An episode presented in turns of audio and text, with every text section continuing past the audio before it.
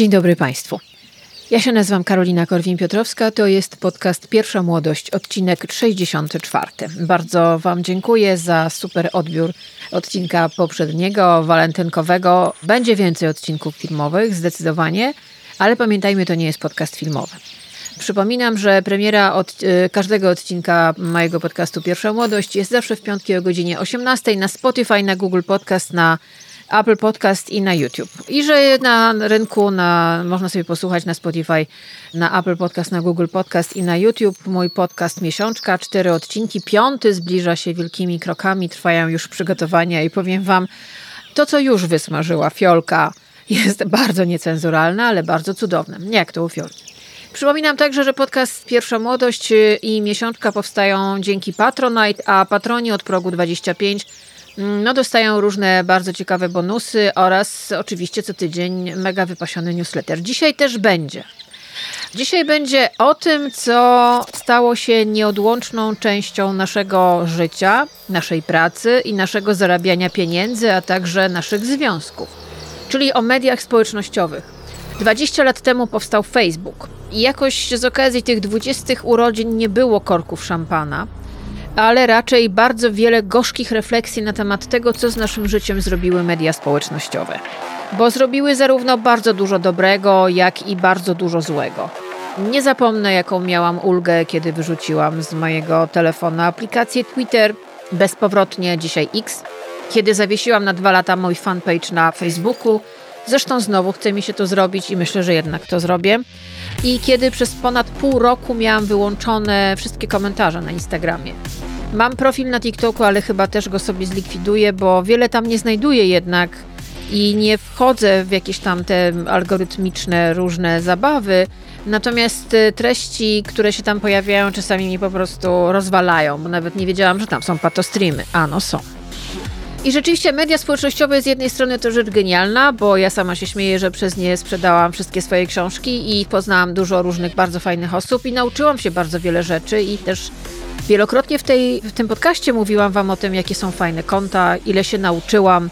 Część mojego odcinka o oszczędzaniu była o mediach społecznościowych, o kontach na Instagramie, dzięki którym się nauczyłam bardzo wielu rzeczy. Mój wegetarianizm, moje podejście do zwierząt, moje pewne uświadomienie społeczno-polityczne też było, jest nadal dzięki Instagramowi, bo to jest chyba gdzieś najbliższe dla mnie medium. No, nie zmienia to jednak faktu, że mam świadomość, że media społecznościowe to też ogromne zło.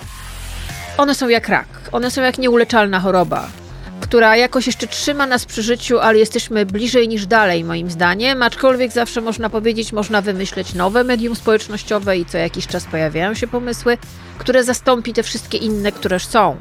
Pytanie tylko, jak bardzo ono będzie głupie, jak bardzo będzie na, e, nastawione na zarabianie pieniędzy, a człowiek będzie po prostu taką techniczną biomasą, dzięki której te media będą funkcjonować.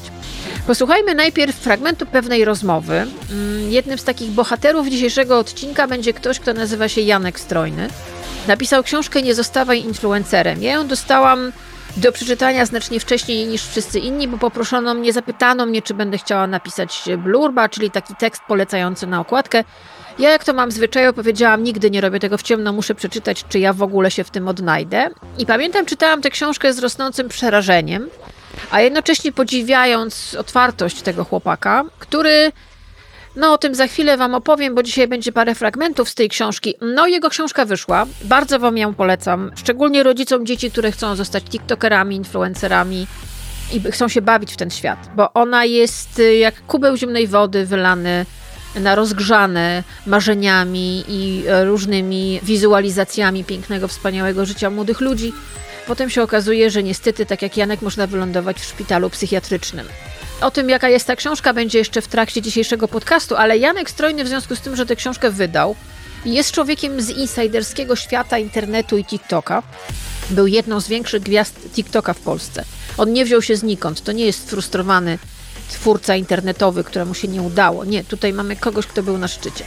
On y, udziela dużo wywiadów. I ja bym chciała Wam puścić na początek y, fragment jego wywiadu, króciutki, y, z Polsat News. O tym, jak działają platformy społecznościowe. Oto Janek Strojny z Polsat News o tym, jak działają platformy społecznościowe. Posłuchajcie. Platformy społecznościowe są skonstruowane w taki sposób, żeby jak najwięcej zarobić, utrzymać uwagę widza. To wygląda mniej więcej tak jak kasyna w Vegas, tylko masz to w telefonie. Więcej pisze w książce. Jak już powiedziałam, 20 lat temu wymyślono Facebooka i nam się rzeczywiście, ja pamiętam, jestem taka stara, że to pamiętam, kiedy się to pojawiło, wszyscy myśleli, ja przynajmniej miałam bardzo naiwną wizję świata i wielokrotnie mówiłam to w tym podcaście. Ja naprawdę odarta zostałam z mojej naiwności w ostatnich latach.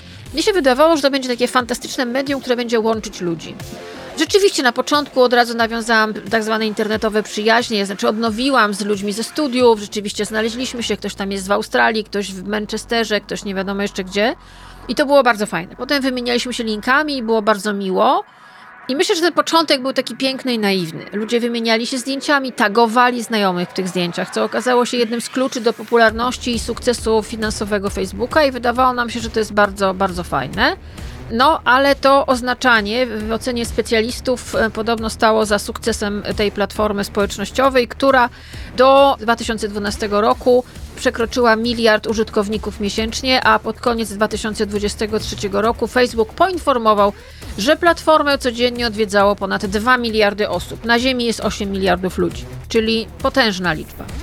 Przede wszystkim Facebook to jest maszynka do zarabiania pieniędzy. Po 20 latach istnienia tej aplikacji wiemy, że tak jest. Że to jest maszynka do zarabiania pieniędzy, maszynka do wyciągania naszych danych osobowych, maszynka do manipulowania życiem społecznym i politycznym na świecie.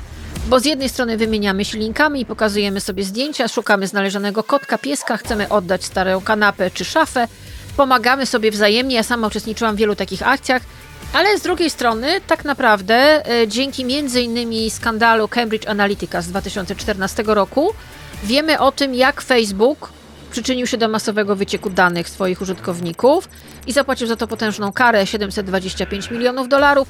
W 2022 roku Facebook zapłacił Unii Europejskiej 265 milionów dolarów za zezwolenie na, usu za, na usunięcie danych osobowych z serwisu. Ale wiemy też na pewno, i na to są dowody, zweryfikowałam to, Facebook miał wpływ na wybory w, w Stanach Zjednoczonych. Facebook miał wpływ na to, że Brytyjczycy zagłosowali za Brexitem. Jest nawet film Brexit o tym. Niesamowity, który pokazuje dokładnie, literalnie, jak Brytyjczycy zostali zmanipulowani, zmanipulowani w chamski, brutalny, ordynarny sposób. Ale zagłosowali za Brexitem. Facebook jest odpowiedzialny za ludobójstwo w Birmie. Facebook świadomie antagonizuje i przeciwstawia sobie ludzi. Facebook zbudowany jest tak, że nie zależy mu na tym, żeby nas wciągnąć w dyskusję. On chce nas skłócić ze sobą. Facebook też to inwigilacja, to sprzedawanie narkotyków online, to seksualizacja dzieci i młodzieży. To, o czym mówię teraz, to były zarzuty, które padały podczas przesłuchania Marka Zuckerberga i innych szefów mediów społecznościowych w Senacie. Podczas tego przesłuchania, które odbyło się kilka tygodni temu, no, odbiło, odbiło się ono szerokim echem w mediach, także społecznościowych. Wydawało się, że Zuckerberg ma kupę w majtkach. Wyglądał na trochę przerażonego, bo rzeczywiście senatorzy, zarówno republikańscy, jak i demokratyczni, uderzali w niego jak w bęben. On się oczywiście bronił tym swoim korporacyjnym bullshit tokiem po prostu, no ale był tam moment rzeczywiście przełomowy, bo w Stanach Zjednoczonych jest ogromny problem, w Polsce zresztą też, ale tego się tak do końca jeszcze nie zbadało. Natomiast w Stanach jest ogromny problem z seksualizacją dzieci w internecie, głównie właśnie w mediach społecznościowych i głównie na Facebooku otwarcie mówiłam i mówiłam o tym też mm, w tym podcaście, o nękaniu w internecie. To jest potężny problem, który prowadzi do samobójstw, do samookaleczeń.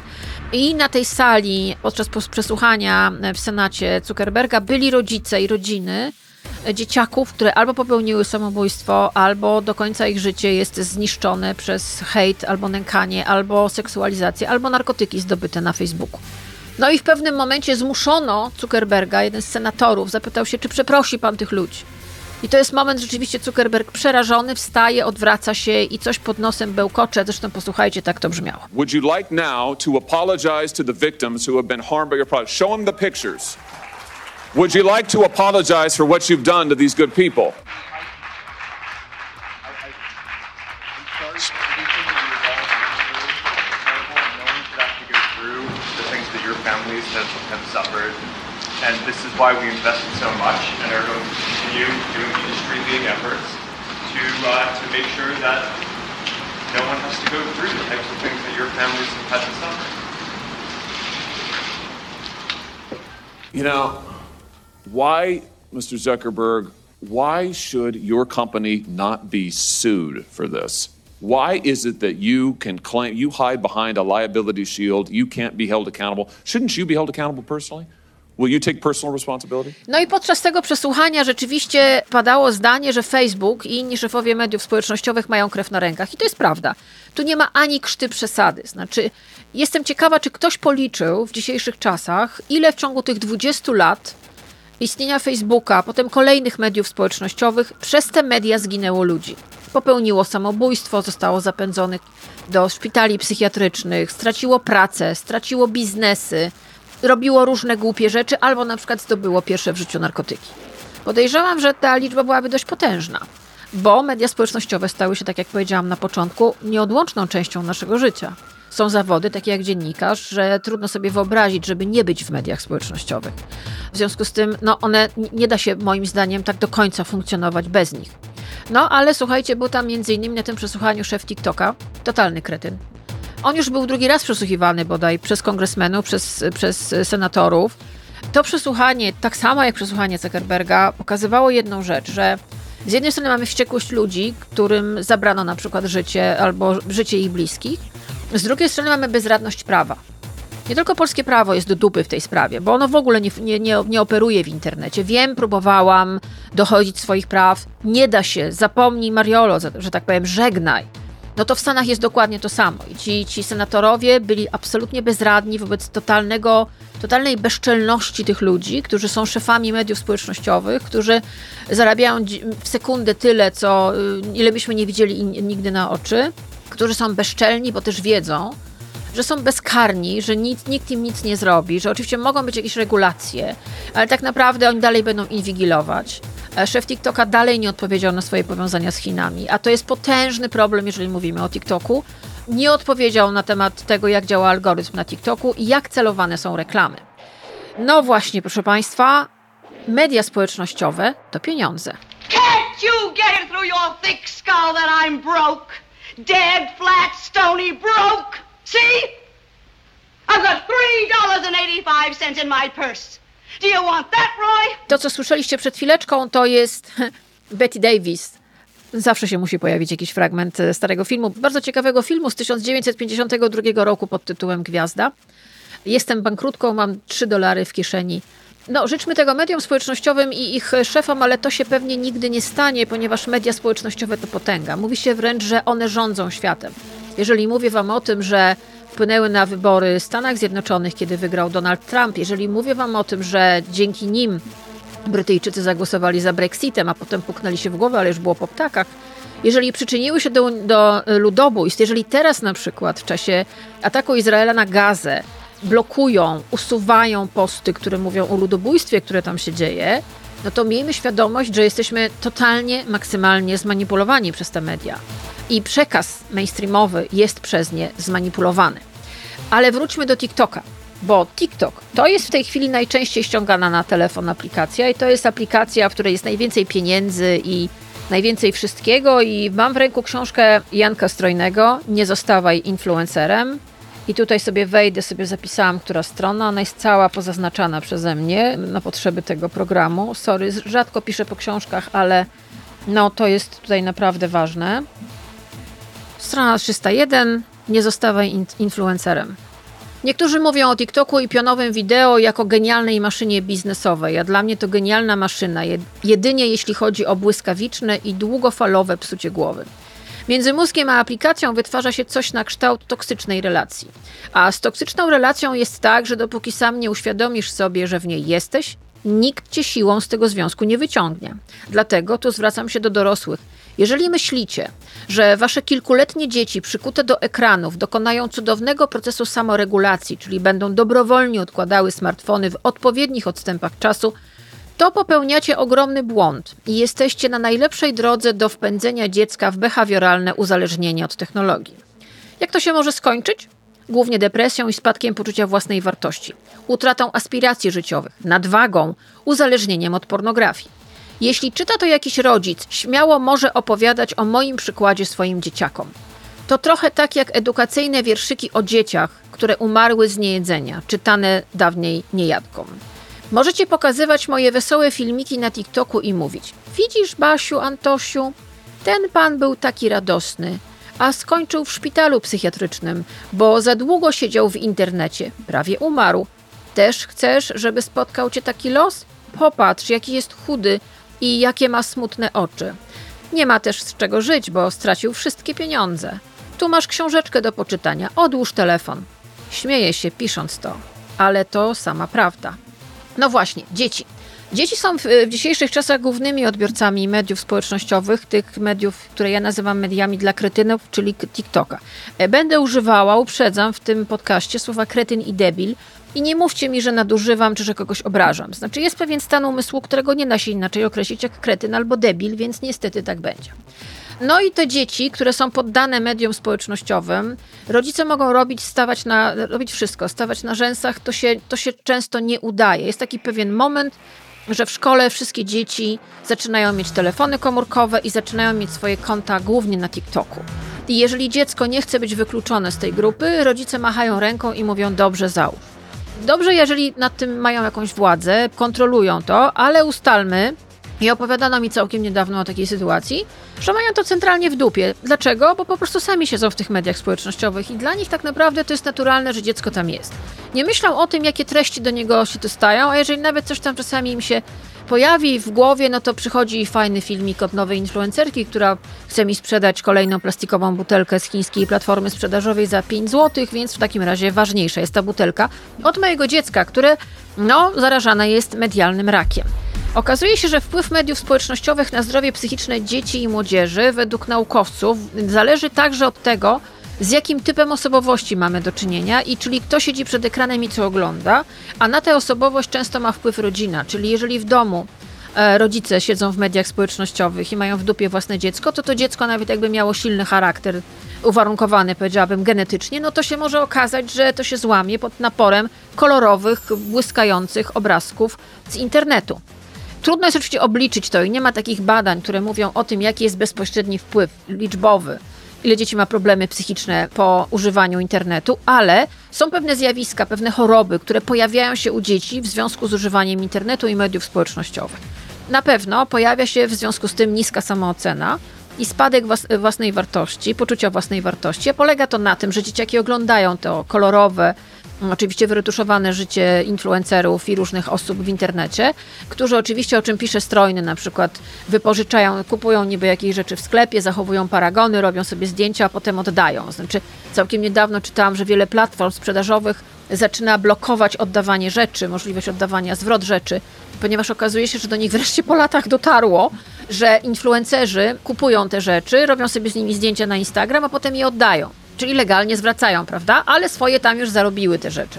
No wiecie, ja sama miałam parę koleżanek, które szczyciły się tym, że idą do sklepu, kupują jakieś tam ubrania, a potem idą w tym na imprezę, a potem to oddają z powrotem do sklepu. I to było parę dobrych lat temu, jeszcze przed erą Instagrama i ja patrzyłam na to wielkimi oczami, bo się zastanawiałam, skąd one mają te kiecki. No ale stąd mają te kiecki. A generalnie nie miały na bułkę, ale miały te kiecki ze sklepu, no bo tak naprawdę miały pewną kwotę pieniędzy, którą wydawały w jednym sklepie, oddawały ciuchy, dostawały z powrotem tę kasę, szły do innego sklepu i miały ciuchy na imprezę. Więc jakby to jest stare jak, jak świat, tylko że w internecie zobaczy to więcej ludzi. Teraz są platformy sprzedażowe, które są sklepy internetowe, które zaczynają się z tym y, brać za bary, że tak powiem, to bo to jest realny problem. Okazuje się też, że y, dzieciaki oglądając coś takiego, generalnie widzą, że ich życie jest do niczego. No generalnie nie ma sensu, jest do dupy, bo moje takie zwykle nie jest. Większość z nich, no ustalmy, nie ma takiego poziomu życia, nie żyje w takich domach, nie, nie ma takich ubrań, nie ma takich gadżetów i chciałoby tak samo. Możliwości są że tak powiem, ograniczone w dzisiejszym świecie i nie każdy to może mieć. Poza tym one nie wiedzą, że to jest jeden wielki szwindel, ale chcą do tego aspirować i w związku z tym to, co mają tu i teraz, kompletnie im nie odpowiada. To może mieć fatalne konsekwencje i ma, i to, o to już jest zbadane przez y, naukowców, psychologów, że to ma fatalne konsekwencje dla poczucia własnej wartości takich dzieciaków. A wiecie, jeżeli dziecka ktoś nie ładuje, nie naładuje poczuciem własnej wartości w dzieciństwie, to ono potem w życiu dorosłym sobie nie poradzi. No to teraz sobie wyobraźcie, kogo my wychowujemy. Te dzieciaki kiedyś dorosną, one kiedyś będą rządziły światem, więc rozumiem, że będą miały spieprzone totalnie umysły. No i do trzecia rzecz, o której też już wiadomo, to, to jest fatalny wpływ mediów społecznościowych na ich postrzeganie piękna. Kobiety na Instagramie, jakaś część kobiet na Instagramie, które wyglądają identycznie. Znaczy, do tego jeszcze są filtry, które je ujednolicają i jest część odbiorczyń, ale też odbiorców mężczyzn, którzy to kochają i którzy absolutnie są za tym. I to nie tylko sobie robią y, operacje plastyczne, jak tutaj się kiedyś śmiałam w tym podcaście, że byłam na pewnym evencie, gdzie wszyscy mieli jednakowe nosy i jednakowo szpiczaste brody. Już policzki są niemodne, wypchane. Teraz się robi brodę i nos. Możemy się z tego śmiać, ale pamiętajmy, że jeżeli ja jestem osobą dorosłą, mogę się z tego śmiać. Ale jeżeli zobaczy to dziecko, jeżeli na przykład zacznie mu algorytm podrzucać tylko podobne zdjęcia do tego, które gdzieś tam go zainteresowało, bo algorytm wyczytał, że na przykład to dziecko skupiło się na tym zdjęciu bardziej, w związku z tym to zdjęcie spowodowało jego zainteresowanie, no to zaczyna mu podrzucać kolejne takie historie. I ono zaczyna mieć implantowany w mózg jedyny obowiązujący rodzaj piękna, który na tym zdjęciu, które mu się podoba, jest efektem często bycia utrzymanką bogatego pana, albo kobietą, która jest bogata i inwestuje w operację plastyczną. E, do tego jeszcze ma nałożone filtry i generalnie ma w dupie to, czy to, co ona pokazuje w internecie jest prawdziwe. Ważne jest to, że ma jakieś tam lajeczki, serduszka pod zdjęciem, bo może wreszcie ktoś ją pokochał i może wreszcie czuje się potrzebna i ma komentarze wykupione przez boty, głównie z Azji, Boże, piękna, cudowna, wspaniała, sexy, bla, bla, bla, bla, bla. I ona się czuje szczęśliwa i potrzebna. Ona nie, nie myśli o tym, że jakiś dzieciak, na przykład w słabszym momencie, dziewczynka, która przychodzi o, dojrzewanie. No i coś tam jej się przybiera, no bo staje się kobietą i na przykład dostaje biustu albo bioder. I ona spojrzy na taką laskę, która jest co, totalnie zrobiona i ona myśli o sobie, że jest brzydka. I ona pomyśli raz, drugi, trzeci, piąty, a potem już to z nią zostanie. I że ona jest niedoskonała. I to jest to, o czym mówią naukowcy, że to jest wprowadzanie dzieciom śmiertelnego wirusa do głowy. Jeszcze jest jedna rzecz, czyli FOMO. FOMO, ja sama znam co najmniej trzy osoby z FOMO. One się przyznają do tego, że mają FOMO, czyli Fear of Missing Out. To mają dorośli, mają dzieci, czyli to jest strach przed przegapieniem czegoś ciekawego w internecie. To jest to coś, co napędza te ileś godzin naszej obecności w internecie. Ja pamiętam z własnego doświadczenia Wam opowiem, teraz będzie wątek autobiograficzny. Kiedy prowadziłam przez 5 lat poranki w Awanty Radiu, między godziną 7 a godziną 10 byłam non-stop w internecie. Byłam na Instagramie, na Facebooku i na TikToku. Wyrabiałam w ciągu tych trzech godzin, miałam takie miesięczne raporty przebywania w internecie, no to po prostu to było chorobliwe wręcz. Mało tego, ja jeszcze potem, jak po przyjściu do domu, też siedziałam w internecie, bo szukałam newsów na następny dzień. E, jedną z pierwszych rzeczy, jakie zrobiłam, kiedy przestałam prowadzić poranki i nie musiałam przygotowywać żadnych newsów, było wyrzucenie właśnie niektórych aplikacji. Wyrzuciłam aplikację Facebooka z telefonu, pozbyłam się konta na Twitterze, zrobiłam sobie ograniczenia czasowe telefonie i to zadziałało, ale na pewno byłam w takim momencie, że czułam się gorzej, kiedy nie byłam dobrze poinformowana, bo następnego dnia miałam audycję. Oczywiście mogę to wytłumaczyć tym, że charakter tej pracy wymagał bycia non-stop poinformowanym, ale z drugiej strony, jak sobie zryłam beret i jak zrobiłam sobie problem z przebodźcowaniem, z którym walczę do dziś i nie wiadomo, czy kiedykolwiek z tego wyjdę, to już jest zupełnie inna sprawa. Ale ja jestem dorosłym człowiekiem, dorosłą kobietą, która mogła podjąć pewne decyzje. Jeżeli dziecko wpada w taką spiralę, to jestem pewna, że z tego nie wyjdzie. Ono nie podejmie świadomie żadnego działania, które by ograniczało tę sytuację, ponieważ nie będzie miało tej świadomości. Ale też jeszcze jest jeden argument. To FOMO dziecięce opiera się także na wspólnotowości, na byciu w grupie. Pojawiają się w grupach rówieśniczych różne challenge, o których powiem Wam za chwilę, i trzeba te challenge wykonać. W związku z tym, jeżeli nie wykonujesz takiego challenge'u, coś cię ominęło, wypadasz z grupy, jesteś gorsza. Dzieci lubią być w grupie. To potem dorośli lubią się atomizować i powiedzieć sobie, kocham bardziej mojego psa niż wszystkich ludzi, tak jak ja. I generalnie to też jest spoko. I ludzie mają, jak są dorośli, mają świadomość, jakie mają emocje, są dojrzali emocjonalnie, podejmują pewne decyzje. Dzieciak, którego być albo nie być w grupie, w klasie, w jakimś zespole, jest uzależniony w jakimś sensie od tego, czy jest y, jakby członkiem pewnych rytuałów, no, zrobi wszystko, żeby tam być. Więc on w tym telefonie będzie siedział non stop, bo Anusz, Agnieszka albo jakiś tam Jasio, nie wiem jakie są modne imiona teraz, wymyśli jakiś challenge, prawda? I trzeba będzie uczestniczyć w tym. No dobrze, to może teraz jeden z moich ulubionych cytatów. Memento mori. Mój ulubiony cytat motywacyjny. Tak, to było, proszę Państwa, z serialu 1670. Mój ulubiony cytat motywacyjny, Memento Mori. Tylko, że ja na przykład mówię, słuchacze tego podcastu wiedzą, wszyscy umrzemy. Możemy też zachorować.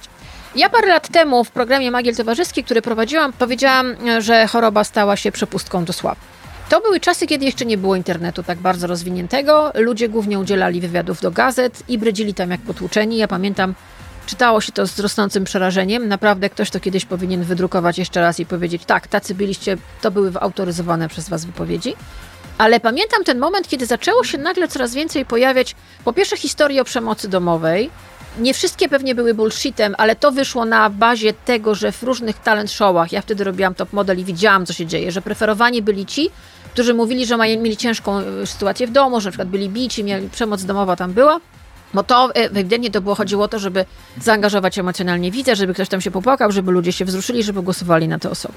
Zaczęła się oczywiście oficjalna manipulacja. Pamiętam, była historia o tym, że ktoś tam sobie wymyślił, że miał przemoc domową, a wcale jej nie miał, ale chodziło o to, żeby stać się popularnym. To samo stało się w pewnym momencie z chorobami. Dla mnie choroba, jako osoby, która jest chora od urodzenia i w której rodzinie choroba się pojawia, i spędziłam dużo czasu w szpitalach, ale nie, nie chwalę się tym. Dla mnie choroba jest taką przestrzenią, która wymaga intymności i samotności. Najwyżej obecności bliskich osób, nic więcej, bo choroba przeżywana publicznie czasami ma sens, kiedy na przykład, nie wiem, no ktoś powie, tak jak były takie sytuacje, jak na przykład Marcin Pawłowski czy Kamil Durczak powiedzieli, że mają nowotwór i że walczą z tą chorobą. I rzeczywiście to miało taki walor terapeutyczny i ludzie czuli się bliżej tej osoby. Znaczy, Y, pamiętam, moja mama wtedy leżała w hospicjum i mówiła, że patrzy w telewizor i widzi, że jak oni wyszli, to ona też pewnie ma, ma szansę z tego wyjść i zawsze, zawsze oglądała właśnie wtedy, pamiętam, Durczoka. No ale to było terapeutyczne dla osób chorych, no ale potem pojawiły się media społecznościowe i pojawiły się tak zwane, ale jeszcze wcześniej były właśnie te takie właśnie szczere wywiady na wyłączność, gdzie co druga osoba nagle, i myśmy to w Maglu zauważyli z narastającym przerażeniem, zaczęła opowiadać o swoich chorobach.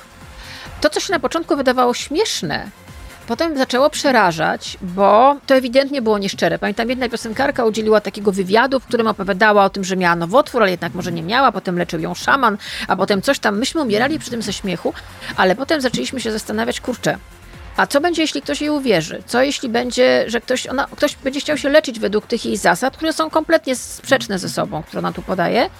To też był taki początek, można dzisiaj powiedzieć, tego, takiego influencingu celebryckiego, że Teraz nam celebrytki mówią, jak, jak się leczyć, prawda? Już lekarz jest nieważny, to pani jakaś tam Grażynka z internetu to ci powie. No i słuchajcie, y, Janek Strojny w swojej książce Nie zostawaj influencerem na stronie 49, a propos tego, jak właśnie przy, rozwala nam psychikę internet i media społecznościowe i jak niszczą nasze normalne, naturalne zachowania, ja wam to przeczytam. Szukasz recepty na szybkie zostanie królem albo królową TikToka? Złam nogę. Szpital, cierpienie, zwłaszcza to malujące się na ładnej twarzy, generuje mega zasięgi. A jeżeli uda ci się zamieścić nagranie z wypadku na TikToku, to naprawdę jesteś szczęściarzem. Poza ogromnymi zasięgami sprowokuje to setki komentarzy proszących o opowiedzenie dokładnej historii z wydarzenia. Tak. Ja pamiętam, że jak powiedziałam w jakimś wywiadu, z wywiadów, że mam migreny, ja nie zapomnę tej po prostu lawiny wiadomości, jakie leki pani bierze i jakiej dawce leki pani bierze. Ja sobie myślę, Jezus, ja w ogóle idź do lekarza, człowieku, ja ci nie powiem, jakie ja leki biorę. Byłam przez parę dobrych lat na takiej grupie dla migrenowców w internecie, gdzie ludzie wymieniali się dawkowaniem leków przeróżnych, naprawdę niektórych bardzo ciężkich, do których ja nie doszłam. Mam nadzieję, że nigdy nie dojdę. Leki naprawdę zapisywane wyłącznie na recepty. Wyszło niedawno, ja powiedziałam, że miałam chorobę metaboliczną, no tylko tyle powiedziałam. W związku z tym to była dokładnie ta sama historia. Nagle wszystkie moje diemy były zalane, jakie leki biorę, ile tego biorę i czy to działa i czy to naprawdę odchudza, bo jest taka mm, opinia w internecie, że leki na choroby metaboliczne, szczególnie niektóre, odchudzają. Co jest oczywiście brednią, no ale niektórzy wiedzą lepiej, bo Grażynka z internetu wie lepiej, pamiętajmy. Dalej Janek Strojny nie zostawa influencerem. Nieszczęście przyciąga do ekranu, więc po czymś takim internauci na bank zaczną cię obserwować. Potem, kując żelazo póki gorące, możesz nagrać story time, w którym w dramatyczny sposób opowiesz o swojej kontuzji. Ludzie jarają się przezabawnym nieszczęściem, więc jeszcze przez moment zostaną na tym profilu, po czym nieuchronnie przełączą się na inny. Jaki? Zabawniejszy, bo tam dostaną pożądaną przez mózg dawkę dopaminy. Ten kontent u frajera, frajerki ze złamaną nogą już się nie ogląda. Noga się zrasta. O wypadku opowiedzieć można tylko raz, więc sława zaczyna przemijać. Bystrzejsze osoby mogą nagrać jeszcze dodatkowo materiał jak wygląda mój dzień z nogą w gipsie oraz zabieram Was na ściąganie gipsu w roli drugoplanowej, przystojny lekarz, ładna lekarka. Brawo za oryginalność i wykorzystanie chwili. Ale słuchajcie, tam jest dalej, bo się okazuje, że on pisze o tym, że ludzie sobie sami robią e, różne zwichnięcia na przykład. Słuchajcie, to jest taki fragment. Osób, które potrafią poprowadzić swoją karierę od złamanej nogi do bycia milionerem, ze świecą szukać. Chyba, że ktoś wpadnie na pomysł, zrobię sobie coś bardziej spektakularnego. Łamie się wtedy barwniej, ciekawiej, bardziej krwawo. Jestem przekonany, że już tacy ludzie się w internecie pojawili, a jeśli nie, to lada moment się pojawią. Będą wpadać pod samochody dla zasięgów, tak jak moja znajoma. Bo o czym ona zaczęła myśleć? Oczywiście o kolejnym zwichnięciu, tym razem innej części ciała. No to jest rzeczywiście zjawisko i bycie osobą chorą. No, zauważycie, dzisiaj wszyscy mają depresję. Dzisiaj wszyscy terapeutyzują się. Dzisiaj wszyscy udzielają sobie rad terapeutycznych w internecie. To jest jakaś groza i oczywiście podają sobie dawki swoich leków psychotropowych. Sama widziałam, nie, nie, powiem kto, ale pokazano mi diemy, które dostawał, kiedy powiedział, że ma depresję, jest osobą publiczną znaną. Pokazał mi, jakie zaczęły dost zaczął dostawać diemy, polegające na tym, żeby podał, jakie leki bierze i w jakiej dawce, a potem pytanie, czy bierze pan to, czy bierze pan tamto z nazwami tych leków. No, wiecie. Czyli generalnie jakoś można funkcjonować. Idziemy dalej. Okazuje się, że są już kraje, gdzie zaczyna się podejmować walkę z mediami społecznościowymi. Walkę, znaczy biorę słowo walka w cudzysłów, w cudzysłów bo się okazuje, że między innymi w Nowym Jorku powiedziano wręcz wprost. Naczelny lekarz Stanów Zjednoczonych, pan Merty, ostrzegał niedawno o ryzyku dla zdrowia psychicznego i młodzieży związanym z nadmiernym korzystaniem z mediów społecznościowych. I on powiedział bardzo ciekawe zdanie. Nasze dzieci stały się nieświadomymi uczestnikami trwającego od kilkudziesięciu lat eksperymentu. Słowo eksperyment jest kluczowe. 20 lat zaledwie jest Facebook. Teraz dopiero widzimy, jakie są ofiary, widzimy, jakie są ogromne ryzyka. Mało tego, jesteśmy na to kompletnie nieprzygotowani. Znaczy, widać, że prawodawstwo nie nadąża i nasz mental nie nadąża. A dzieciaki to oglądają. I ów naczelny lekarz Stanów Zjednoczonych mówi dalej tak – nie mamy pełnego obrazu wpływu mediów społecznościowych na zdrowie i samopoczucie młodzieży, to wiemy już wystarczająco dużo, aby podjąć działania i chronić nasze dzieci. W zaleceniu wydanym przez władze miejskie podkreślono w Nowym Jorku, że stan zdrowia psychicznego młodych nowojorczyków pogarsza się od ponad dekady. Z raportu wynika, że w dni powszednie 77% licealistów w Nowym Jorku spędza co najmniej 3 godziny dziennie przed ekranami, podczas gdy nie ma nadal wystarczających i jasnych danych, aby określić, czy media społecznościowe są bezpieczne dla nastolatków. No, jakby myślę, że policzyć tych, którzy się zabili, wpadli w anoreksję, wpadli w depresję, próbowali się samookaleczyć. Podobne badania zrobiono też w Holandii, gdzie się okazało, że ponad 6 milionów y, Holendrów twierdzi, że media społecznościowe stanowią zagrożenie dla dobrostanu psychicznego. Tak wynika z największego badania dotyczącego wykorzystania mediów społecznościowych w Niderlandach, które był prowadzone przez agencję badawczą Newcom. No i okazuje się, że to pokolenie Z i pokolenie milenialsów, czyli Zetki to jest między 15 a 28, a milenialsi 29-44, oni spędzają najwięcej czasu w mediach społecznościowych, ale też są najmniej zadowoleni z ich używania, ale to są też często media, które są potrzebne im na przykład do pracy. What are you doing in here? I'm having a nervous breakdown. To, co słyszeliście przed chwilą, to była Audrey Hepburn z filmu Szarada która odpowiada Karemu Grantowi, że ma załamanie nerwowe. No, załamanie nerwowe wtedy, w 1963 roku, kiedy powstał ten film, to była taka przypadłość, która się zdarzała, o czym nie mówiono. Mówienie o chorobach psychicznych, o depresji, o załamaniu było często traktowane jako coś dość komediowego, zabawnego, właśnie taki przerywnik w filmie. No, ale okazuje się, że dzisiaj to jest potężny, realny problem. Jesteśmy potężnie przebodźcowani. Też wiem coś o tym. Myślę, że wychodzę z tego drugi rok. Między innymi nie jestem w stanie czasami wyjść na ulicę bez słuchawek na uszach i w nich nic nie ma. One po prostu mi wygłuszają rzeczywistość, bo tego wszystkiego jest za dużo.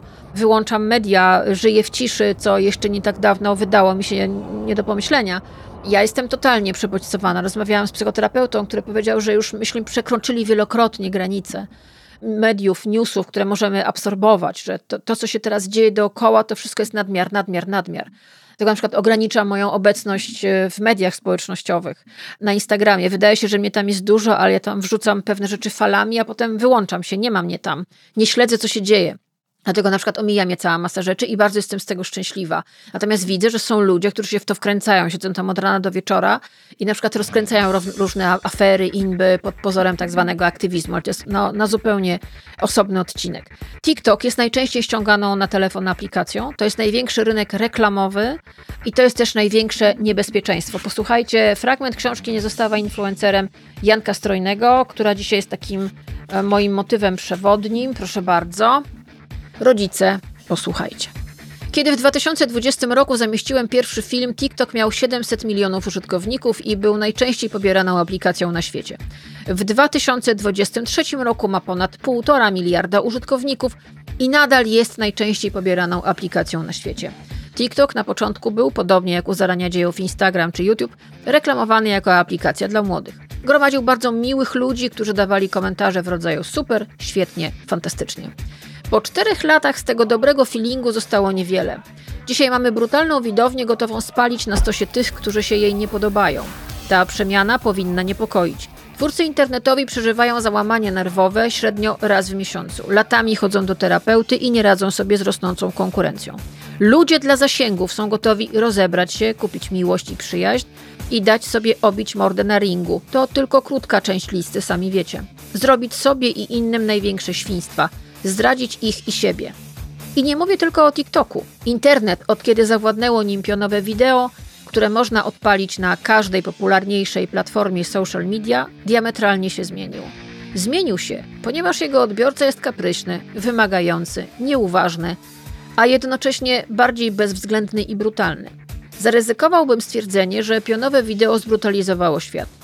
Ta książka powie Wam dużo właśnie o nim, gdyż na każdej platformie działa ono według tego samego mechanizmu. To jest początek książki Nie zostawa influencerem Janka Strojnego. No właśnie, jak sobie poradzić, gdzie, gdzie w ogóle zbierać informacje na temat tego, jak bardzo za przeproszeniem gówniany jest TikTok i różne inne media.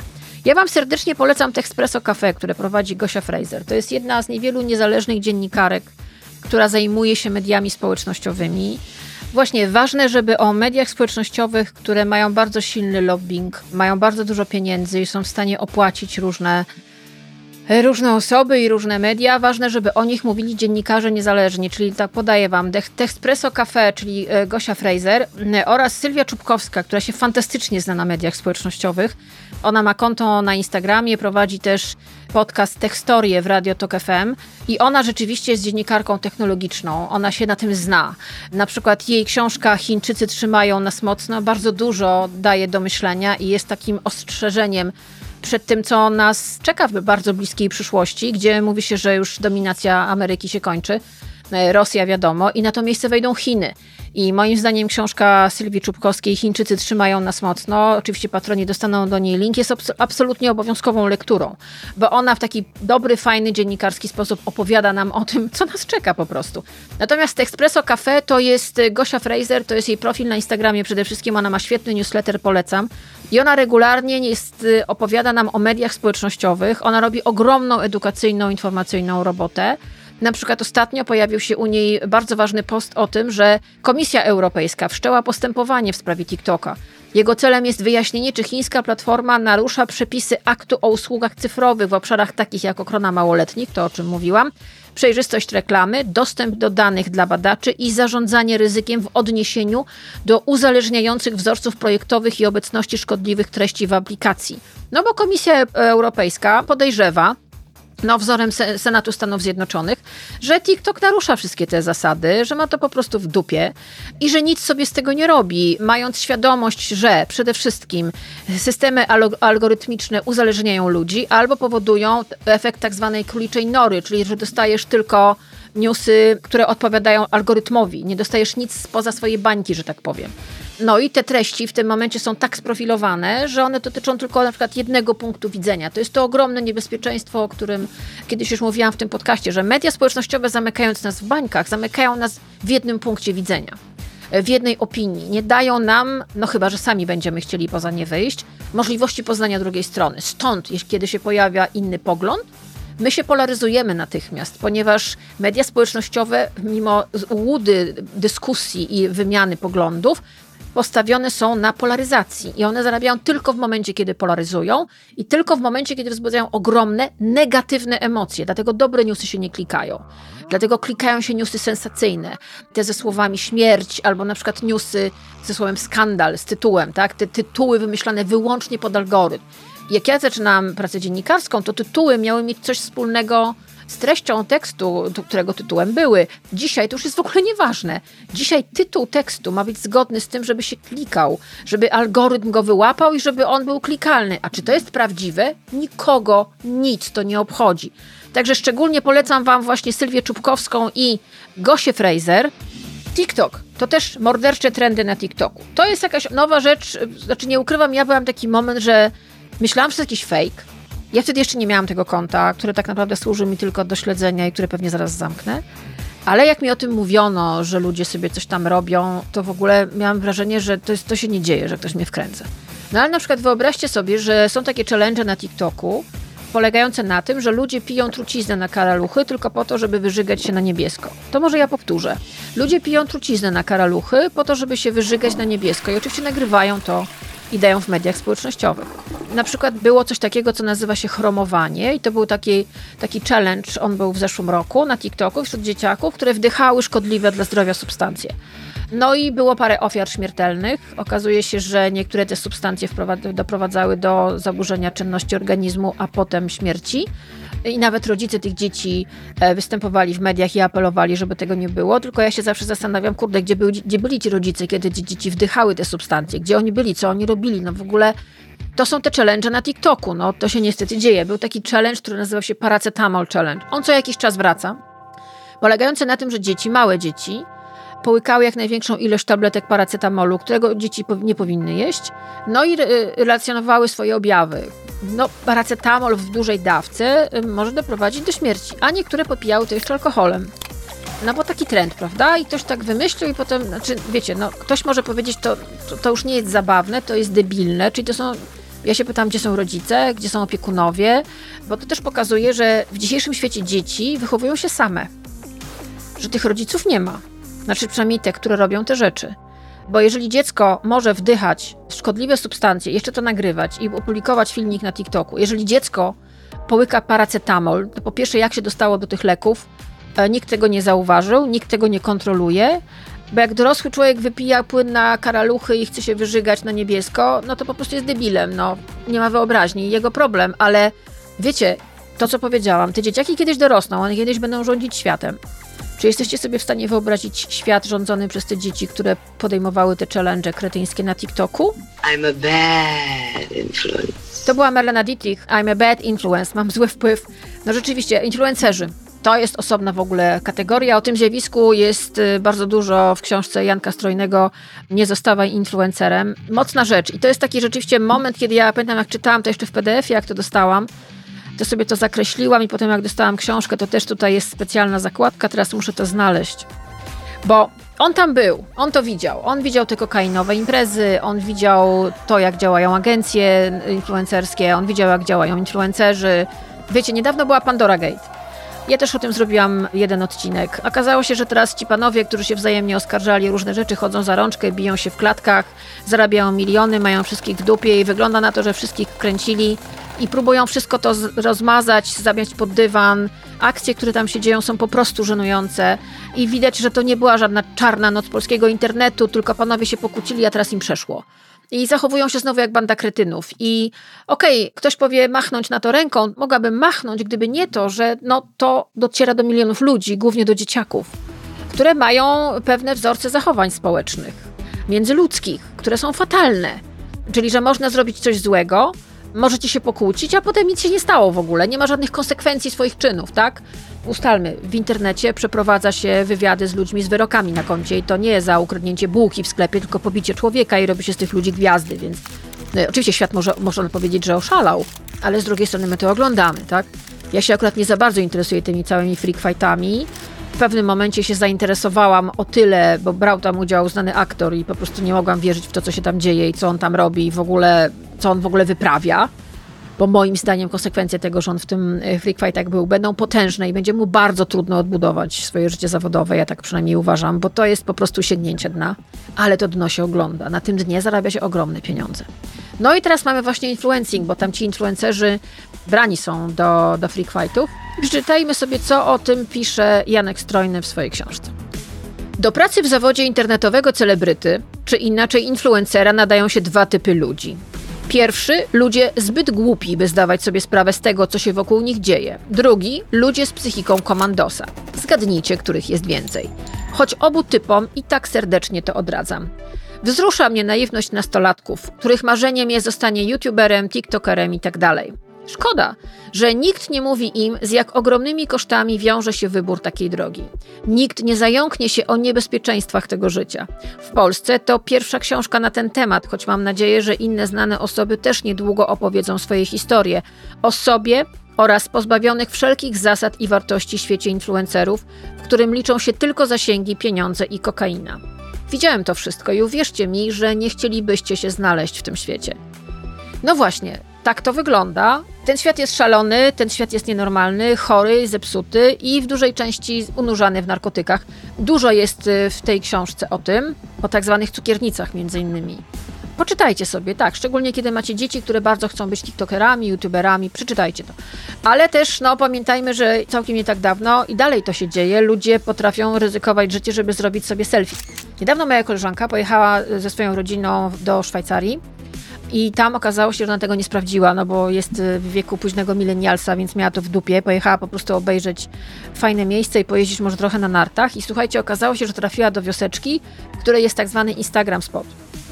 Albo selfie spot, to się różnie nazywa.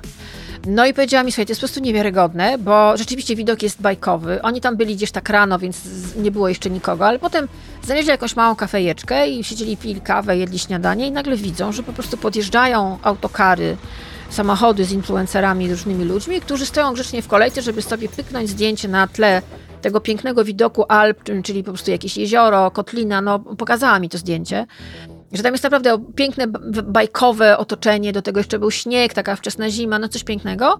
I potem grzecznie, bez oglądania czegokolwiek, nawet głupiego, głupi, głupiej pamiątki nie kupili nic, wsiadają do autokaru i odjeżdżają. Czyli jakby podstawowa zasada turysty, turystyki, podróżowania, że chcesz gdzieś pojechać, pooglądać, poznać lokalsów, coś zjeść, czegoś się, się napić, ponudzić, powąchać kwiatów, nie wiem, tego nie ma. To zostało sprowadzone i zredukowane dla dużej części ludzi, bo nie mówię, że wszystkich, na szczęście nie wszyscy tak robią, do tego, żeby pojechać w konkretny Instagram selfie spot, wyjąć selfie sticka, pyknąć selfie i wrócić do domu. Albo pojechać dalej, bo ona mi powiedziała, że tam była taka wycieczka, która jeździła śladem tych selfie spotów różnych tam, a to rzeczywiście, jak jesteśmy w Alpach, jesteśmy w Szwajcarii, to rzeczywiście taki dużo jest pięknych widoczków, prawda? I na tym to polega. I generalnie pogadała z lokalsami, którzy mówią, że odkąd się pojawiło to miejsce, oni w ogóle postulują, żeby gdzieś coś z tym zrobić, żeby nie było czegoś takiego, bo to miasto wbrew pozorom wcale na tym nie korzysta. Bo ci ludzie tylko przejeżdżają przez nie, są dalej dwie, trzy restauracje, tak jak były, ze dwie, trzy kafejki i w ogóle jest cicho i spokojnie, ale niestety ten ruch tych autokarów no nie jest najfajniejszą rzeczą, tym bardziej, że ci ludzie tam nie zostawiają też pieniędzy i dla nich to nie jest fajne, oni z tego nie mają żadnych zysków, a chodzi tylko, słuchajcie, żeby zrobić jedno zdjęcie. Jedno zdjęcie. Oni nawet się nie rozejrzeli, co tam jest w ogóle, a to stare, fajne miasteczko. Wiecie, słuchałam tego, myśmy umierały ze śmiechu trochę, ale z drugiej strony miałyśmy taką refleksję, świat zdąża w taką stronę, że nie masz nawet w głowie takiego myślenia, żeby sobie stanąć na tle pięknego widoku i nie mówię od razu napisać wiersz czy poemat, ale tak popatrzeć się, że to jest super, że jest fajne, że jest świeże powietrze. Nie, ty wyciągasz telefon, pudrujesz nosek i robisz zdjęcie i wypad. Nie ma kontemplowania tego miejsca, co jest moim zdaniem podstawowe w momencie, kiedy gdzieś jedziesz i poznajesz to miejsce po raz pierwszy. Nie wiadomo, czy tam będziesz jeszcze kiedyś. Pewnie nie, Chociaż życzyłabym sobie, żebyśmy mogli wszyscy bez, bez problemu podróżować, ale wiecie, świat jest trudnym miejscem do życia ostatnio. Ale wiecie, no, spędzić ileś czasu w autokarze tylko po to, żeby zrobić jedno zdjęcie i nawet nie wiesz, w jakim kraju pewnie byłaś, bo podejrzewam, że jakby ich zapytać, czy wiedzą, w jakim są kraju, to by nie wiedzieli. No tak to wygląda, ale wyobraźcie sobie, że w 2022 roku Journal of Travel Medicine zrobił specjalne badanie, które zostało opublikowane i ono wykazało 379 zgonów związanych z selfie w ciągu ostatnich 13 lat. To byli głównie turyści, którzy po prostu robili wszystko, żeby zrobić sobie zdjęcie i to były głównie upadki z mostów, z drzew albo z jakichś klifów. No przecież banda debili po prostu stwierdziła, że chce mieć fotkę. Wiecie, ja się zastanawiam, jak daleko możemy się posunąć w swojej głupocie, ale to już nie jest tylko niebezpieczne, to już nawet nie jest śmieszne, to jest po prostu porażające, ale i to rośnie. I to rośnie i nawet są takie właśnie, jeżeli śledzicie na przykład Instagram, to tam są takie właśnie co trochę pojawiają się nowe selfie spot. I że to są takie restauracje. Mam znajomych w Trójmieście i moja koleżanka ma znajomą, która pracowała w takim miejscu i mówi, że to jest horror, bo oczywiście chodzi o ten jeden, jeden, dwa stoliki, bo chodzi o konkretny widok, konkretną perspektywę, że ludzie dookoła się wkurzają, bo, bo na przykład nikt nie szanuje ich prywatności, że na przykład ktoś po prostu przyjdzie zjeść obiad i ma w dupie jakieś zdjęcia i że bardzo trudno jest zapanować nad tymi ludźmi, którzy oczywiście teraz muszą zrobić zdjęcie, bo dostają po prostu jakiegoś skoku dopaminy i że zachowują się totalnie i że to dla takiego właściciela takiego miejsca to może być hype przez pierwsze 48 godzin. Potem to już jest absolutny horror i on się modli, żeby pojawiło się jakieś nowe, nowe miejsce, które będzie modne. No właśnie, a propos tych wesołych filmików na TikToku. Najpierw przeczytam wam fragment książki strojnego. Mam czasami ochotę potrząsnąć ludzi w autobusie i powiedzieć im: cieszcie się z małych rzeczy, zwracajcie uwagę na drobne rzeczy, które wam się w życiu przydarzają. Szukajcie realnych wrażeń i chłoncie je. Bez smartfonów zobaczycie dużo więcej. To a propos tych selfie. Naprawdę twój mózg nie musi wiedzieć, jaką torebkę kupiła sobie obca baba. Ostatnio właśnie była jakaś totalna inba z torebką jakiejś baby. Torebka była Diora i wszyscy się tym po prostu pałowali. Oglądając filmiki w smartfonie nigdy nie wygrasz w grze na mózgi. Nie musisz się interesować, który patos zwyciężył innego patusa. A już na pewno nie warto, żebyś przejmował język, którym się posługują. Nie każde słowo da się zastąpić słowem kurwa. I mówię to nie dlatego, że jestem jakimś głosem pokolenia, które rozczarowało się technologią, jak najczęściej widziałoby mnie wydawca tej książki. Tylko kimś, kto musi w końcu powiedzieć TikTok, a co za tym idzie cała fala pionowego wideo, nasrał ludziom do mózgów. I zaufaj mi, to naprawdę nieważne na jakim telefonie oglądasz te nic nie warte pionowe filmiki. No właśnie, te filmiki to są też na przykład challenge. Ostatnio pojawiło się coś takiego, co rozlało się po internecie, to jest też na YouTubie. Pewnie widzieliście te filmiki młodych ludzi, którzy nagle padają na kolana i czołgają się przez sklepy, przez kawiarnie, przez centra handlowe i że to jest takie bardzo śmieszne. Na przykład pojawiają się w Biedronce, to jak ktoś rozpakowuje towar, ludzie robią zakupy, a tu nagle ludzie na kolanach pyk, pyk, pyk, ale fajne, ale fajne, a dookoła całe po prostu sztywniaki. Ja to oglądałam z narastającym przerażeniem. Pomyślałam sobie coś, ale potem Dominik Boss, polecam wam tego youtubera, bo to jest jeden, chyba jedyny youtuber w tej chwili, który nie zajmuje się dawaniem po mordzie przez patusów w klatkach, tylko podejmuje też tematykę społeczną, za co bardzo go cenię. I on nagrał bardzo fajny materiał, kilkanaście minut, ale to jest dokładnie w punkt. Ma kumpla, który pracuje w takim miejscu, w którym dzieją się takie rzeczy, znaczy była taka historia z takim challenge'em.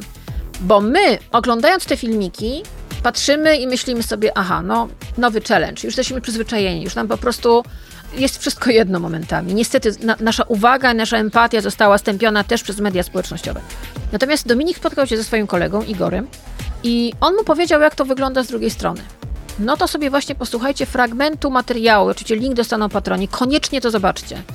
Dominik Boss spotkał się z kumplem, którym o tym opowiedział. Jak to wygląda od strony osoby, która nie czołga się w tym sklepie, tylko na przykład pracuje w nim. Posłuchajcie. Jak to obejrzymy, na pierwszy rzut oka wyda nam się to pewnie głupiutkie, ale tutaj Igor bardzo fajnie przedstawił mi problemy, które warto byłoby poruszyć z perspektywy pracowników. Po pierwsze, nie każdy chce być nagrywany. Wow, wielkie odkrycie. To, że w tym momencie ja siedzę przed kamerą, czy w tym momencie na przykład ktoś inny prowadzi sobie takiego streamka, ktoś inny prowadzi wieczorne wydanie wiadomości, whatever, to jest świadoma decyzja o wystąpieniu przed kamerą. Natomiast w momencie, kiedy nagrywacie innych ludzi, żeby ich sprankować, to fajnie by było, gdybyście ich przynajmniej zapytali o zgodę. Być może Crowley w większości przypadków pyta o zgodę, jednak ja niestety słyszałem o takich akcjach, w której no ci pracownicy nie usłyszeli tego pytania. A byłoby warto zapytać, bo ci pracownicy trafiają potem na filmy, które potrafią uzyskać nawet kilka milionów odsłon. Oczywiście, jeżeli nie wypadną na zabawowych gości, którzy świetnie się bawią razem z ulubionym twórcą widzów TikToka, no to jak myślicie, jak to się skończy? Wyzwaniem ich w komentarzach najpewniej się skończy. I to nie jest specjalnie przyjemne dla ludzi. I z tego co wiem, pracownicy wielu miejsc obecnie są bardzo zestresowani i trochę nie wiedzą, co z tym zrobić. No bo to są niby takie, wiecie, wesołe filmiki na TikToku, ale pamiętajmy, że to rozprasza ludzi, którzy tam pracują. Oni tam pracują. To jest ich praca. To, że ty jesteś debilem, który chce nagrać filmik, który zarobi w ciągu jednego dnia więcej niż oni przez cały rok, to nie znaczy, że masz pogardzać tymi ludźmi. W tym jest pewna pogarda. Są nawet filmiki, które pokazują, że niektórzy uczestnicy tych, uczestnicy tych challenge'u są poubierani w stroje oso- osób dostarczających jedzenie, że to jest normalna praca. No bo normalna praca to jest taka praca, którą się gardzi, tak? Były kiedyś takie challenge, nagrywali to youtuberzy, że na przykład jechali do McDonalda i zatruwali ludziom życie. Jakiś raper, raper kryminalista wskakiwał w McDonaldzie na, na ladę, tak? I nikt nie pomyślał o tym, że tam są pracownicy tej restauracji, tej knajpy, którzy muszą sobie jakoś z tym poradzić, bo to jest ich miejsce pracy. Jeżeli coś się stanie, to oni będą pociągnięci do odpowiedzialności. Ten człowiek sobie pójdzie, jest bogaty, ma to w dupie. Natomiast jeżeli będzie coś zniszczone, to kosztami ewentualnych napraw obciążeni są pracownicy, którzy są przerażeni tym, co się dzieje w miejscu ich pracy. Oni są odpowiedzialni za ten teren. A tu jacyś, jakaś banda idiotów uzależnionych od lajków i atencji, bo to się robi dla zasięgów, bo to wykręca milionowe zasięgi, o tym mówi Dominik Boss. Oni patrzą z przerażeniem i nie są śmieszni, nie są zabawni i nie jest im do śmiechu, kiedy ktoś rozwala im dzień pracy. No ale oni nie są ważni, prawda? Bo oni mają normalną pracę, pracują na przykład za średnią krajową albo nawet mniej. I można nimi pogardzać. Dla mnie to jest po prostu jakieś totalnie pogardliwe wobec tych ludzi. Mało tego, jeszcze pamiętajmy o tym, że pracownicy tych sklepów, którzy próbują to jakoś ogarnąć, bardzo często wyzywani są potem w komentarzach. Nie dość, że upubliczniane są ich wizerunki, o czym mówił Boss, to jeszcze są wyzywani w komentarzach. Mało tego, jest jeszcze jedna historia, jest nowy trend. On już przychodzi do nas z zagranicy. To jest trend polegający na tym, że dziewczynki małe, tam 12-11 lat, tak sądząc, widziałam trzy takie filmiki, wpadają do Sephory, czyli do wielkiej parfumerii, gdzie są takie stędy z próbkami e, kosmetyków. I używają do spodu jakieś e, kosmetyki danej marki. Na przykład jedna sobie pomalowała twarz. No, zostawiają totalny burdel i przerażoną właśnie pracownicę tego sklepu, robiąc przy okazji też totalny kipisz, bałagan. Nie myśląc o tym, że ta dziewczyna razem z, z szefową tego sklepu, z dyrektorką, kierowniczką, nie wiem, one będą pociągnięte do odpowiedzialności, jeżeli na przykład stand będzie zniszczony. Te stędy są uzupełniane co jakiś konkretny czas. Nikt nie wpadł na to, że jakaś banda kretynek niepełnoletnich wpadnie i będzie sobie robiła super zabawę z tego, że zrobią komuś burdel na sklepie i zużyją wszystkie kosmetyki. Oczywiście ja się mogę zapytać, gdzie są rodzice, czy te dzieci w ogóle mają jakichś rodziców, jakąś matkę, ojca, kogokolwiek, opiekuna. Kto ich wychował? Do czego doprowadziliśmy, że to jest rozrywką, że to jest fajne, że nikt nie pomyśli o tym, że tam po drugiej stronie jest jakaś dziewczyna, chłopak, którzy są przerażeni, nic nie zrobią, bo się boją, bo wiedzą, że są nagrywani, w związku z tym, jeżeli podejmą jakąś próbę interakcji, wyjdą w mediach na debila. Zrobi się im totalny pojazd hejterski, ich wizerunek będzie upubliczniony, bo wizerunki tych ludzi się upublicznia, dlatego oni udają, że się nic nie stało. Potem muszą sobie jakoś z tym wszystkim radzić. No właśnie, jak to jest z tym TikTokiem? O pracy dla TikToku. E, Janek Strojny e, jako bohater mediów w ostatnich dniach i bardzo dobrze, udzielił bardzo dużej liczby wywiadów. No i znalazłam fragment, notabene z jego TikToka, bo on dalej ma to konto. Znalazłam fragment jego wywiadu dla Onet Rano, fragment, w którym mówi o pracy jako influencer i o pracy na etacie. Posłuchajcie. Pomyśl, co by się z tobą stało, gdyby w wieku e, 18 lat ktoś dał ci ogromną sławę i masę pieniędzy, to mhm. musi człowieka trochę zepsuć. To musi go odkleić od rzeczywistości, od tych y, norm, które funkcjonują w społeczeństwie. Większość twórców nie wyobraża sobie powrotu na pracę na etacie, bo część z nich w ogóle jej nigdy nie poznało, bo od razu po, po szkole, mhm. czy nawet już w szkole, zarabiali z internetu. A dla mnie w tym momencie praca na etacie to jest e, pewnego rodzaju odpoczynek co może dużo mówić o tym, e, jak internet wpłynął na moje zdrowie. No i na koniec, proszę Państwa, poza tym, że polecam Wam książkę Janka Strojnego Nie dostawa influencerem, uważam, że naprawdę gdybyśmy żyli w normalnym świecie i gdyby szkoła była normalna, to się powinno czytać w szkole, żeby dzieciaki wiedziały, co to, co to jest. Jakie to jest gówno. Ale na koniec, w 2023 roku bardzo poważna organizacja Amnesty International zrobiła badanie Zebrano wypowiedzi 550 dzieci i młodych ludzi w wieku od 13 do 24 lat z 45 krajów, po to, żeby zrozumieć ich doświadczenia, obawy i w ogóle postawę związaną z mediami społecznościowymi. To były dzieciaki głównie z Ameryki Północnej, Europy i Australii. No i okazuje się, że z tego raportu, które ogłosiła Amnesty International, czyli to nie jest jakaś firma krzak, okazuje się, że Instagram, TikTok oraz inne media społecznościowe stały się oczywiście codziennością w życiu dzieci i młodych ludzi na całym świecie, ale z tych badań wynika, że aż 59% ankietowanych spędza przeciętnie więcej niż dwie godziny dziennie w serwisach społecznościowych.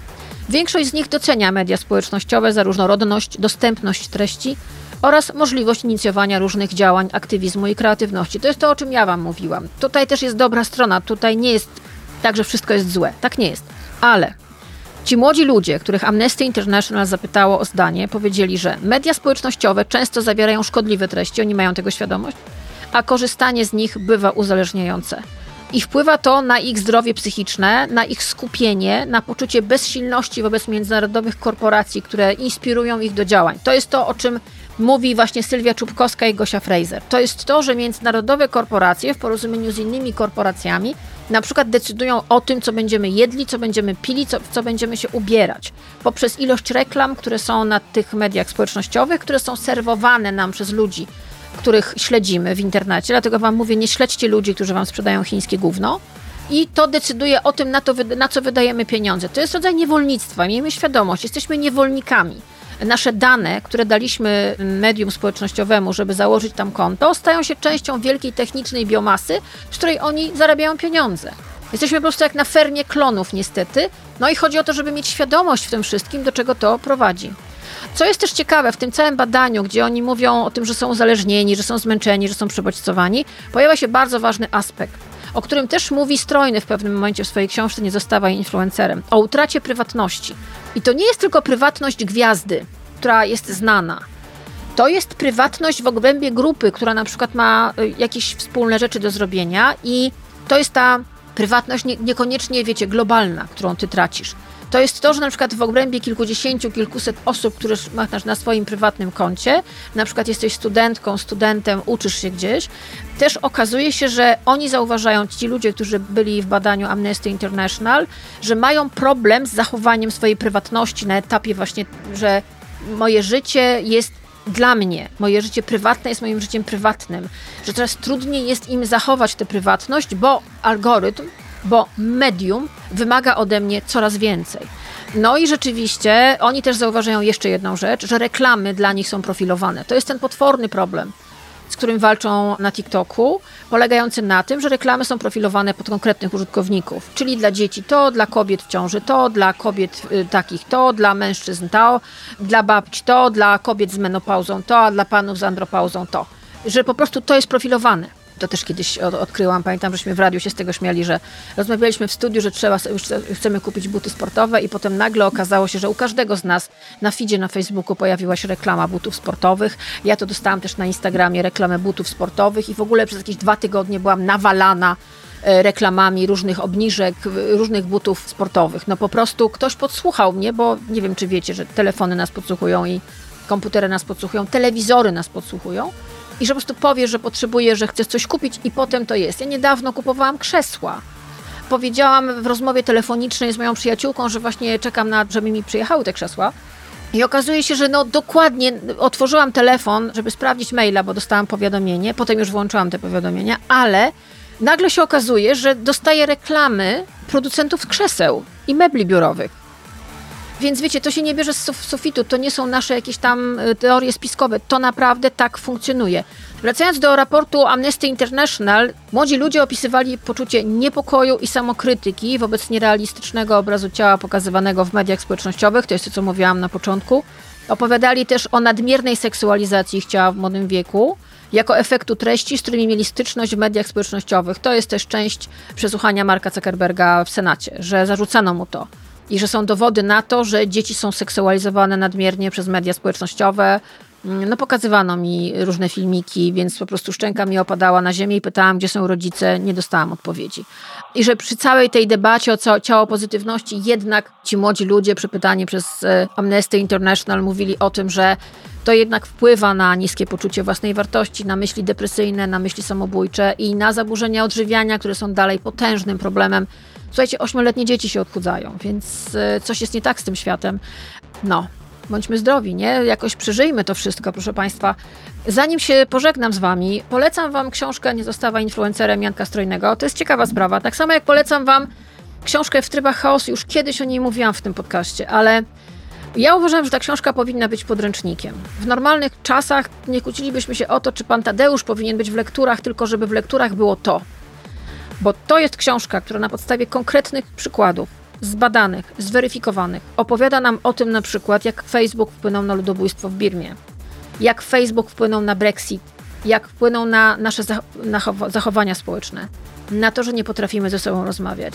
To jest opowieść o wyborach w Stanach Zjednoczonych i o Pizzagate. Mówiłam wam o tym. To jest niesamowita historia, która opowiada nam na przykład dlaczego różne ruchy społeczne, różne wz, y, wzniecone niepokoje społeczne. W tej książce jest na przykładzie tego ruchu żółtych kamizelek we Francji. Dlaczego to tak się skończyło? O co chodzi? Jaką rolę w tym mają media społecznościowe? Dlaczego różne takie właśnie wzniecenia na Facebooku tak krótko trwają? Hmm?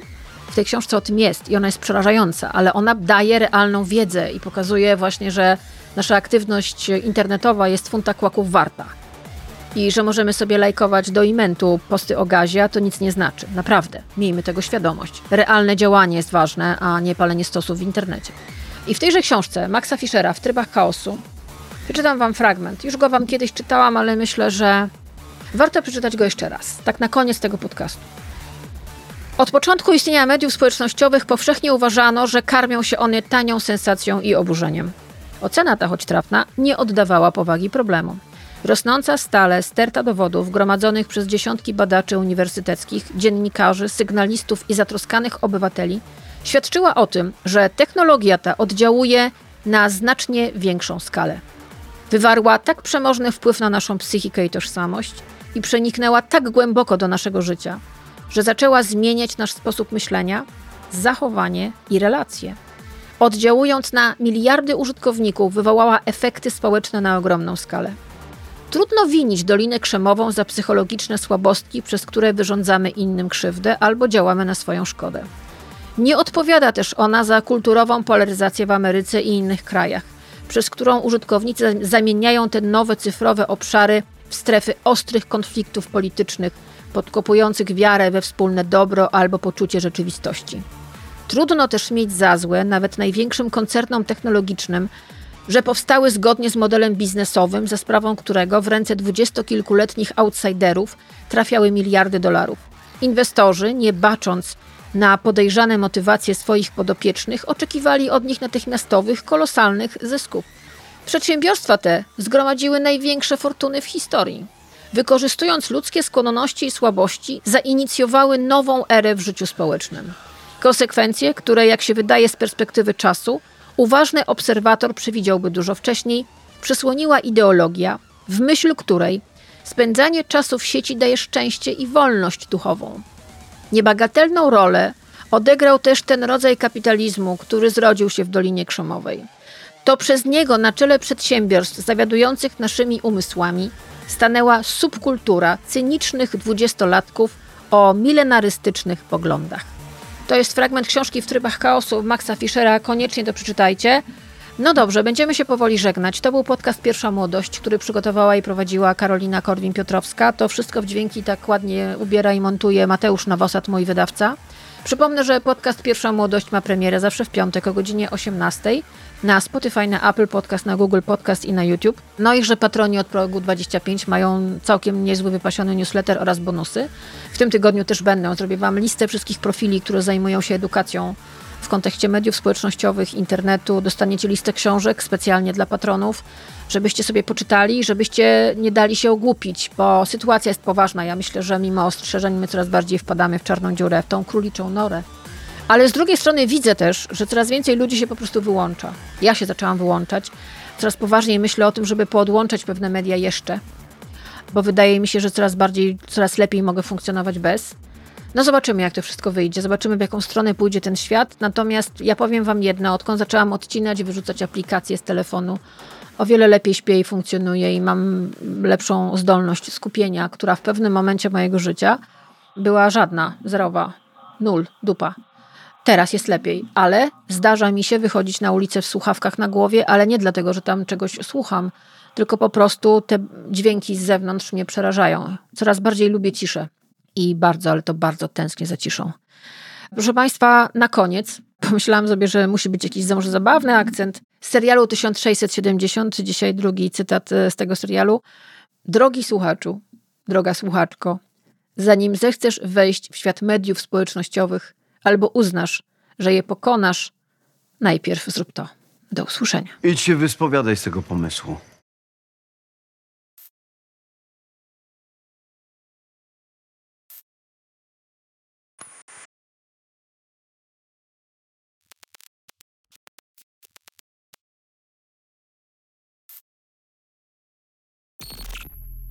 message will self-destruct in 5 seconds.